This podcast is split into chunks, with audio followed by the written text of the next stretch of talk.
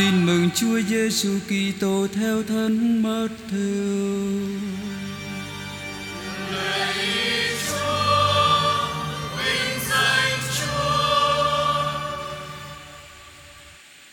Khi ấy, những người Pharisêu đi bàn bạc với nhau tìm cách làm cho Đức Giêsu phải lỡ lời mà mắc bẫy. Họ sai các môn đệ của họ cùng đi với những người phe Herode đến nói với Đức Giêsu rằng: Thưa thầy, chúng tôi biết thầy là người chân thật và cứ sự thật mà dạy đường lối của Thiên Chúa. Thầy cũng chẳng vị nể ai vì thầy không cứ bề ngoài mà đánh giá người ta. Vậy xin thầy cho biết ý kiến có được phép nộp thuế cho Caesar hay không?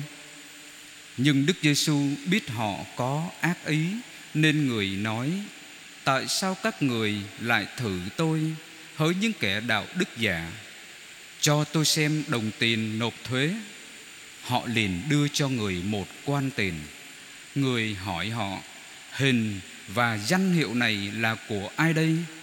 Họ đáp: Của Caesar. Bấy giờ người bảo họ: Thế thì của Caesar trả về Caesar, của Thiên Chúa trả về Thiên Chúa. Đó là lời Chúa.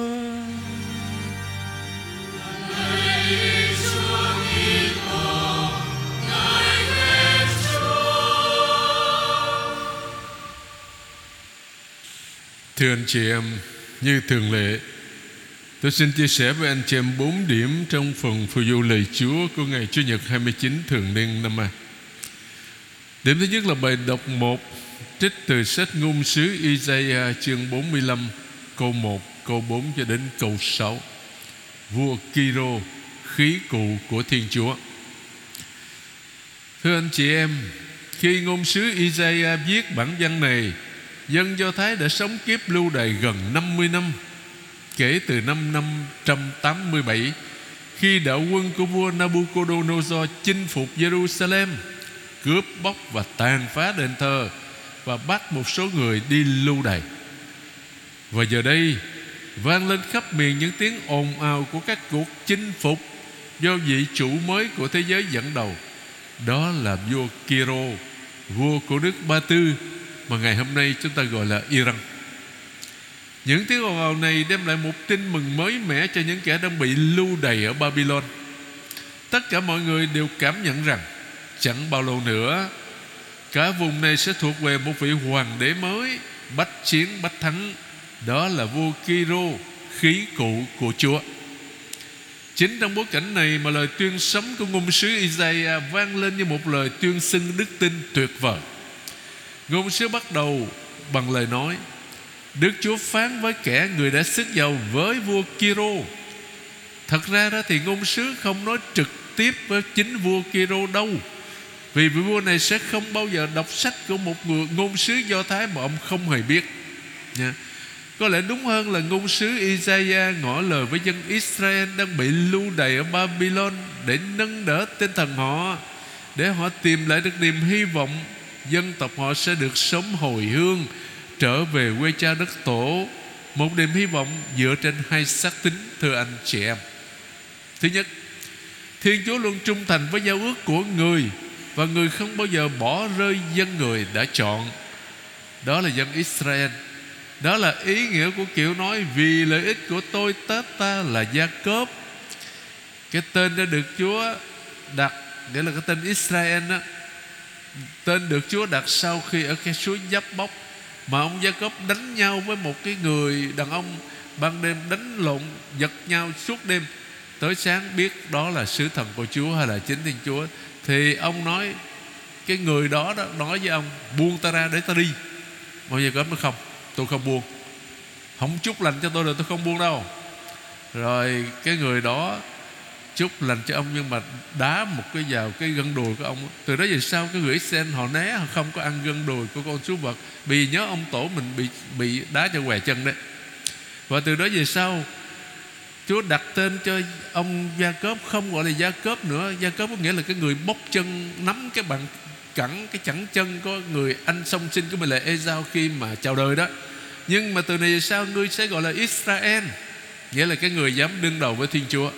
Cho nên khi mà dân tộc Do Thái đó, họ được Liên Hợp Quốc, lúc đó là gọi là Hội Quốc Liên đó, cho quy tụ về để lập lại cái đất nước của họ vào năm 1948 sau một thời gian rất dài, kể từ năm 70 khi đạo quân Roma tàn phá Jerusalem, đánh chiếm đất nước của họ nha. Họ đi sống cái tình trạng diaspora, nghĩa là đi lang thang ở trên thế giới mà đi đâu cũng bị truy sát hết. Đấy, thì họ lấy không, gọi thường ít gọi là do thái mà lấy tên là Israel, là cái tên Chúa đã đặt cho ông Gia Cốp ông tổ của họ đó, làm cái tên nước của họ. Và của người ta đã chọn là Israel. Chúng ta đừng quên rằng câu nói này được công bố Và chính lúc người ta có thể có nhiều lý do để nghi ngờ lắm. Nếu Israel bị rơi xuống đáy vực sâu Và mất tất cả Không chỉ là độc lập Mà còn tệ hơn là, là tự do Lãnh thổ Đền thờ Jerusalem Thì người ta có thể tự hỏi Phải chăng Thiên Chúa đã bỏ rơi dân người? Và trong thực tế Người ta đã nghĩ như vậy thưa anh chị em. Nha. Đó chính là điều mà ngôn sứ Isaiah đã mạnh mẽ công bố. Gia Cốp luôn là tôi tớ của Đức Chúa, Israel luôn là dân người chọn. Và sau này Thánh Phaolô sẽ nói, Vì Thiên Chúa không thể chối bỏ chính mình. Đó là sắc tính thứ nhất của ngôn sứ Isaiah. Sắc tính thứ hai, Thiên Chúa luôn làm chủ các biến cố. Ta là Đức Chúa, Không có Chúa nào khác. Chẳng có ai là Thiên Chúa ngoại trừ ta. Ta có thể hiểu như thế này. Chính Kiro vị đại vương ngoại giáo cũng ở trong tay ta. Thưa anh chị em, bản văn này không phải là một bài ca tụng vua Kiro đâu, nha. Trái lại ta có thể nói đó, bản văn này đặt vua Kiro vào đúng vị trí của ông. Bởi vì cám dỗ thờ bụt thần vẫn rất phổ biến ở Babylon. Và trong chính chương 45 này của ngôn sứ Isaiah, có nhiều lời cảnh giác chống lại việc thờ bụt thần, thờ ngẫu tượng quá và lặp đi lặp lại Thiên Chúa là đấng duy nhất. Nha. Vì thế, vào lúc vua Kiro đánh thắng hết trận này đến trận khác mà ngôn sứ Isaiah nhắc cho dân gia Thái nhớ rằng, Thiên Chúa là Chúa đích thực duy nhất. Thiên Chúa ban cho nhà vua ngoại giáo này thành công vì lợi ích của dân Chúa chọn. Và vị vua ngoại giáo này cũng không biết mình phục vụ cho kế hoạch của Thiên Chúa đâu. Ngôn sứ Isaiah nhấn mạnh, Vì lợi ích của tôi, ta Tư tớ ta là gia cấp và của người ta đã chọn là Israel. Ta đã gọi ngươi đích danh, đã ban cho ngươi một tước hiệu dù ngươi không biết ta. Cho nên xin anh chị em để ý gia cấp Israel là một người nhé. Thứ ba, ta có thể hiểu về niềm hy vọng dựa trên hai sắc tính này như sau. Bởi vì Thiên Chúa luôn là chủ mọi biến cố Và người không bao giờ quên dân người đã chọn là dân Israel, Nên hãy càng đảm lên từ sự thống trị này, từ gót giày ngoại bang này, Thiên Chúa sẽ làm phát sinh ra điều lợi ích cho dân Chúa. Không một quyền lực trần thế nào, Dù mạnh đến đâu, Có thể đương đầu với Thiên Chúa. Sau này Thánh Phaolô sẽ nói, Chúng ta biết rằng Thiên Chúa làm cho mọi sự đều sinh lợi ích cho những ai yêu mến người, Nghĩa là cho những ai tin tưởng người. Từ Roma chương 8 câu 28 Chúng ta biết rằng sau đó tương lai cho thấy là lời ngôn sứ Isaiah là có lý. Vì vào năm 539 trước công nguyên, Vua Kiro đã chinh phục Babylon, Đánh bại Babylon luôn. Và năm 538 trước công nguyên, Ông cho dân Do Thái được trở về Jerusalem Và trao trả lại những của cải mà vua Nabucodonosor đã chiếm đoạt, Cũng như cung cấp tiền bạc cho họ Để tái thiết đền thờ Jerusalem nữa. Một cái nghĩa cử rất đẹp. Điều lưu ý cuối cùng. Vua Kitô được gọi là Messiah Vì ông đã được Thiên Chúa chọn Để giải thoát dân người là Israel. Tuy nhiên ông không phải là vua, Cũng không phải là tư tế Hoặc là ngôn sứ tại nước Israel đâu. Nhưng điều quan trọng nhất là công trình Ông đã hoàn thành. Ta có thể rút ra kết luận Là khi một người nào đó thực hiện công cuộc giải thoát Là thực hiện công việc của Thiên Chúa đó là một trong những chủ đề lớn của mặt khải thánh kinh thưa anh chị em Chúng ta bước sang điểm thứ hai là đáp ca Thánh Vịnh 95 Thưa anh chị em Thánh vịnh 95 mà chúng ta vừa nghe một ca viên hát là một thánh vị ca tụng Chúa là vua và là thẩm phán toàn cầu. Nha. Thánh vịnh báo trước Ngài tận thế, Ngài được chúc phúc. Trong đó tất cả các dân tộc sẽ nhận biết Thiên Chúa như là Thiên Chúa duy nhất. Cuối cùng ngày đó toàn thể nhân loại đặt trọn niềm tin vào Thiên Chúa duy nhất. Ta hãy hình dung một chút cảnh tượng mà Thánh Vịnh 95 mô tả cho chúng ta. Chúng ta đang ở trong đền thờ Jerusalem Tất cả mọi dân tộc, mọi quốc gia, mọi chủng tộc đều vội vã đến bên ngoài đền thờ. Còn trong hành lang đền thờ đầy người khắp nơi đổ về. Đám đông khổng lồ đang gào lên Chúa là vua hiển trị Lần này không chỉ là dân Israel tung hô vị tân vương của mình, Mà là toàn thể nhân loại tung hô vị vua cao cả Của thế giới. Chúa thật cao cả, Xứng muôn lời ca tụng khả tôn, khả quý hơn chư thập. Thật ra, không chỉ nhân loại đâu, Mà cả vũ trụ cũng tham gia vào bản hòa tấu này. Trời vui lên, Đất hải nhảy mừng, Biển gầm vang cùng muôn loài hải vật, Ruộng đầm cùng hoa trái nào quan hỷ. Hỡi cây cố rừng xanh Hãy reo mừng trước tôn nhan Chúa Chúng ta bước sang điểm thứ ba là bài đọc 2 trích từ thư thứ nhất của Thánh Phaolô Tông Đồ gửi cho tín hữu Thessalonica chương 1 câu 1 cho đến câu 5b. Chúng ta tìm hiểu mấy điểm thưa anh chị em. Thưa anh chị em, thời Chúa Giêsu đó, Thessalonica là thủ phủ của tỉnh Macedonia thuộc đế quốc Roma. Thessalonica là một thành phố thương mại, quy tụ nhiều sắc tộc trong số đó có một nhóm quan trọng kiều bào Do Thái Bài đọc hai hôm nay trích từ thư thứ nhất của Thánh Phaolô Tông Đồ gửi tín hữu Thessalonica là những trang đầu tiên của Tân Ước. Bản văn được viết chỉ 20 năm sau khi Đức Kitô phục sinh. Chúng ta đang ở vào khoảng năm 50. Tin mừng đã loan tỏa rất xa Jerusalem rồi. Chính nhờ sách công vụ tông đồ mà chúng ta biết các việc đã xảy ra. Lúc đó Thánh Phaolô đang rao giảng tin mừng Ở bờ phía tây của nước Thổ Nhĩ Kỳ ngày hôm nay. Nha. Thì trong một cái đêm đó Trong một cái thị kiến và một đêm trong một thị kiến Ngài thấy một cái người Miền Cado, Macedonia Đến khẩn cầu với với thánh nhân đó. Họ xin Xin ông sang Macedonia giúp chúng tôi. Thánh Luca kể tiếp, sau khi ông Phaolô thấy thị kiến đó, Thì ông Phaolô và Luca tìm cách đi Macedonia Vì hiểu rằng Thiên Chúa đã kêu gọi các ngài loan báo tin mừng cho họ. Công vụ tung đồ chương 16 câu 10 Vì thế các nhà thừa sai của chúng ta đã đến bờ biển Hy Lạp. Nha, Thành phố Philippe là chặng dừng chân đầu tiên Lúc đầu các ngài được tiếp đón nồng nhiệt lắm, Nhưng mà sau là lại bị bắt xem Bị đánh đập như tử luôn, Bị điệu ra tòa. Vì bị vu cáo là gây xáo trộn trong thành phố Và bị tống giam vào ngục nữa. Tuy nhiên hai ông Phaolô và Sila Được Chúa giải thoát một cách lạ lùng. Công vụ Tông Đồ chương 16 câu 25 kể lại cái việc đó. Từ đó các ngài đi Thessalonica là nơi có đông, Có một hội đường của người Do Thái. Theo thói quen thì ông Phaolô đến với họ Và trong ba ngày sa bát Tức là ba ngày thứ bảy liền đó, Ông thảo luận với họ Dựa vào Kinh Thánh, Ông giải thích và xác định rằng Đấng Kitô phải chịu đau khổ, Chịu khổ hình Và sống lại từ cõi chết. Thánh Phaolô nói như sau, Đấng Kitô ấy chính là Đức Giêsu mà tôi rao giảng cho anh em.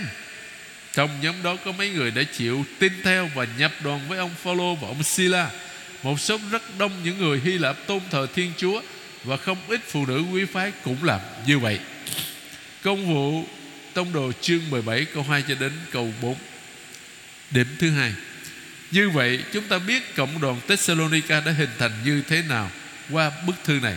Tuy nhiên, như thường lệ, Thánh Phaolô không chỉ đề cập đến mặt tích cực, lòng nhiệt thành và vẫn theo sách công vụ tông đồ chúng ta biết như thế này. Những người Do Thái sinh lòng ghen tức, Họ quy tụ một số du đảng ở đầu đường xó chợ đó Hợp thành một đám đông gây náo động ở trong thành Công vụ tông đồ chương 17 câu 5 sau đó hai ông Phaolô và Sila rời Thessalonica để đi Beroa ở gần đó. Người Do Thái vẫn tìm theo quấy phá, khiến các ngài phải đi tiếp xuống Athens là thủ đô của Hy Lạp đấy.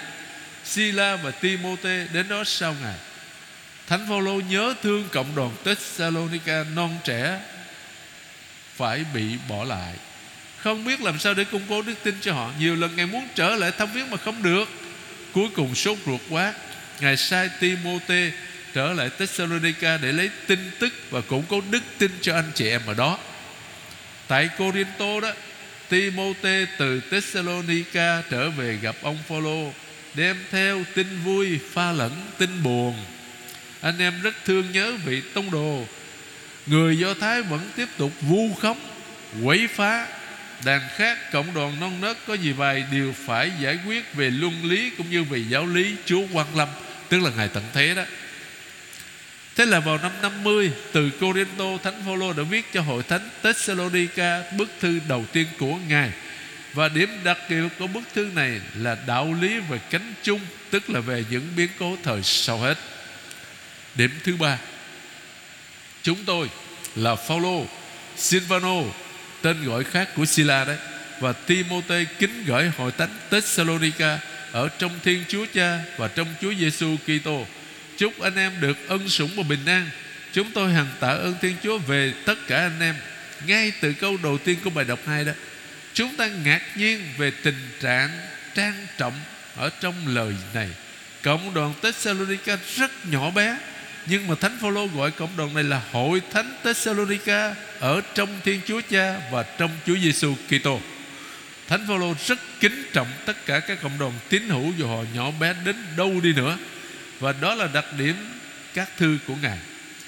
Và đó chắc chắn là động cơ thúc đẩy Ngài tạ ơn và vui mừng Và là điểm nổi bật trong tất cả phần đầu bức thư Dù các cộng đồng có những khuyết điểm, Nhưng trước tiên Thánh Phaolô nhìn thấy nơi họ hành động của Thiên Chúa Thưa anh em, Là những người được Thiên Chúa thương mến, Chúng tôi biết rằng Thiên Chúa đã chọn anh em Vì khi chúng tôi loan báo tin mừng cho anh em đó, Thì không phải chỉ có lời chúng tôi nói Mà còn có quyền năng, Có thánh thần Và một niềm xác tính sâu xa.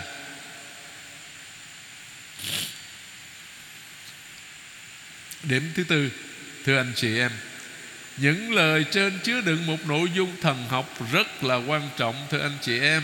Chúng ta thấy có ít nhất là ba điểm. Thứ nhất, Bản văn này nói về Thiên Chúa ba ngôi Mà chúng ta chỉ khám phá sau này Nhưng Đức Giêsu được gọi là Chúa, Danh từ, Cái từ dành riêng cho Thiên Chúa trong cựu ước Và việc tạ ơn dành cho cả ba ngôi nha Chúng tôi không ngừng nhớ đến những việc anh em làm vì lòng tin, Những nỗi khó nhọc anh em gánh vác vì lòng mến, Và những gì anh em kiên nhẫn chịu đựng vì trong đợi Chúa chúng ta là Đức Giêsu Kitô và trước mặt Thiên Chúa là Cha. Quả thật khi chúng tôi loan tin mừng cho anh em thì không phải chỉ lời chúng tôi nói mà còn có quyền năng có Chúa Thánh Thần nữa. Thứ hai là tác động của Chúa Thánh Thần gợi ý, hướng dẫn và cho phép các Kitô hữu hành động. Chúng ta thấy ở trong đó có định nghĩa của ba nhân đức đối thần. Lòng tin đồng nghĩa với hành động, những việc làm vì lòng tin, kiên nhẫn chịu đựng vì trong đợi Đức Giêsu Kitô Chúa chúng ta Lòng mến, những nỗi khó nhọc anh em gánh vác vì lòng mến. Thứ ba là một bài học cho tất cả các vị thừa sai đó. Chính Thánh Phaolô rao giảng, Nhưng Ngài biết là Chúa, Chính Chúa Thánh Thần hành động. Nha, Ngài đặt mọi lời rao giảng dưới quyền năng của Chúa Thánh Thần. Ở đây cũng như tất cả những chỗ khác trong Thánh Kinh, Chúng ta thấy sự tuyển chọn của Thiên Chúa thật là nhiệm màu từ anh chị em. Và cuối cùng, Cái điểm cuối cùng của bài đọc thứ hai. Thánh Phaolô ngỏ lời với các tín hữu Thessalonica. Thưa anh em là những người được Thiên Chúa thương mến. Chúng tôi biết rằng Thiên Chúa đã chọn anh em. Như Đức Giêsu đã nói với các môn đệ, Không phải anh em đã chọn thầy, Mà chính thầy đã chọn anh em. Như ông Môsê đã nói với chi tộc, Các chi tộc, khi ông dẫn họ đi chinh phục tự do, Đức Chúa đã đem lòng quyến luyến và chọn anh em, Chính là vì lòng yêu thương anh em Và để giữ lời hứa với cha ông anh em để dư luật chương 7 câu 7 cho đến câu 8 Tất cả là quà tặng, Tất cả là hồng ân của Chúa, Thưa anh chị em. Khi các tín hữu Do Thái Hay các môn đệ của Chúa Giêsu Hay các tín hữu Thessalonica Sẵn sàng đón nhận lời Chúa Và để cho lời Chúa biến đổi họ, Thì ta phải hiểu là chính Chúa Thánh Thần làm việc đó. Thưa anh chị em, Chúa chọn chúng ta làm con cái của người Vì yêu thương chúng ta. Chúng ta hãy sống xứng đáng với tình thương hải hà của Chúa và cuối cùng điểm thứ tư đó là bài tin mừng tin mừng mắt theo chương 22 câu 15 cho đến 21 thưa anh chị em Chúng ta đang ở trong tuần lễ cuối cùng của Chúa Giêsu trước cuộc thương khó tại Jerusalem. Truyền thống nhất lãm tức là ba tin mừng Matthew, Marco và Luca gom lại, tập hợp lại tất cả những câu chuyện liên quan đến Chúa Giêsu và người Do Thái. Phaerode là nhóm chính trị ủng hộ gia đình tiểu vương Herode, nghĩa là thân với chính quyền Roma và có khuynh hướng theo văn hóa Hy Lạp. Vì thế cả về hai mặt chính trị và tôn giáo Nhóm này hoàn toàn đối lập với nhóm Pharisêu Và là nhóm biệt phái đấy. Nhưng ở đây nè Tại sao họ lại liên minh với nhau? Thưa nhằm gài bẫy để mưu hại Chúa Giêsu mà thôi. Luca chương 20 câu 20 Xin Thầy cho biết ý kiến. Có được phép nộp thế cho Caesar không Trong câu trả lời, Chúa Giêsu vạch trần thói giả hình của họ Tại sao các người lại thử tôi Hỏi những kẻ đạo đức giả Chúng ta biết thời Chúa Giêsu xứ Palestine thuộc về đế quốc Roma. Caesar bây giờ là hoàng đế Tiberio. Caesar là tên gọi chung các vua, nha. Ở Roma. Thuế đây là thuế thân, thưa anh chị em. Mọi người Do Thái chọn 14 tuổi trở lên và chưa đến 65 tuổi đều phải nộp hết. Không kể các tư thế khác đâu. Người Do Thái coi đây là một dấu hiệu của sự thần phục bỉ ổi mà dân tộc họ phải bày tỏ đối với đế quốc Roma. Cho nên cái nhóm quá khích đó, cấm các thành viên của nhóm không được đóng người do thái kể cả nhóm pharisêu vẫn dùng đồng quan roma trong thị trường chung palestine lúc bấy giờ đồng tiền này mang hình và danh hiệu hoàng đế roma bởi vì đúc tiền là quyền của người nắm quyền tối thượng trên một dân tộc cho nên dùng đồng tiền Roma là nhận quyền hoàng đế trên dân tộc mình. Vậy tất nhiên là phải nộp thế cho hoàng đế Roma rồi. Điểm thứ hai, Cái bẫy mà họ dương ra nhằm hại Chúa Giêsu là Nếu người trả lời không, Nghĩa là người không nhìn nhận, công khai Việc phải nộp thế cho Caesar, Thì đúng là người chống lại hoàng đế Roma. Và họ sẽ tố cáo người Trái lại nếu người trả lời có, Nghĩa là người công khai thừa nhận là nên nộp thế cho Caesar Tức là người nhìn nhận sự đô hộ của đế quốc Roma Đối với đất nước Palestine Quê hương của người Thì người cũng chết cho nên ta thấy câu trả lời của Chúa Giêsu khiến họ cứng họng. Của Caesar thì trả cho Caesar, của Thiên Chúa thì trả cho Thiên Chúa. Hai cái lĩnh vực khác nhau.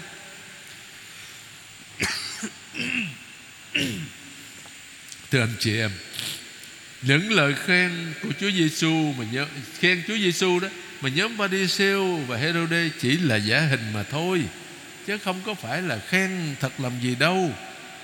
Thì họ nói phỉnh phờ thôi anh chị Họ nói thưa thầy Chúng tôi biết thầy là người chân thật Và cứ sự thật mà dạy đường lối của Thiên Chúa. Thầy cũng chẳng vì nể ai Vì thầy không cứ hễ bề ngoài Mà đánh giá người ta. Vậy xin thầy cho biết ý kiến có được phép nộp thế cho Caesar hay không? Những cái lời phỉnh phờ Và những cái bẫy họ đưa ra thôi, anh chị em. Nha. Yeah.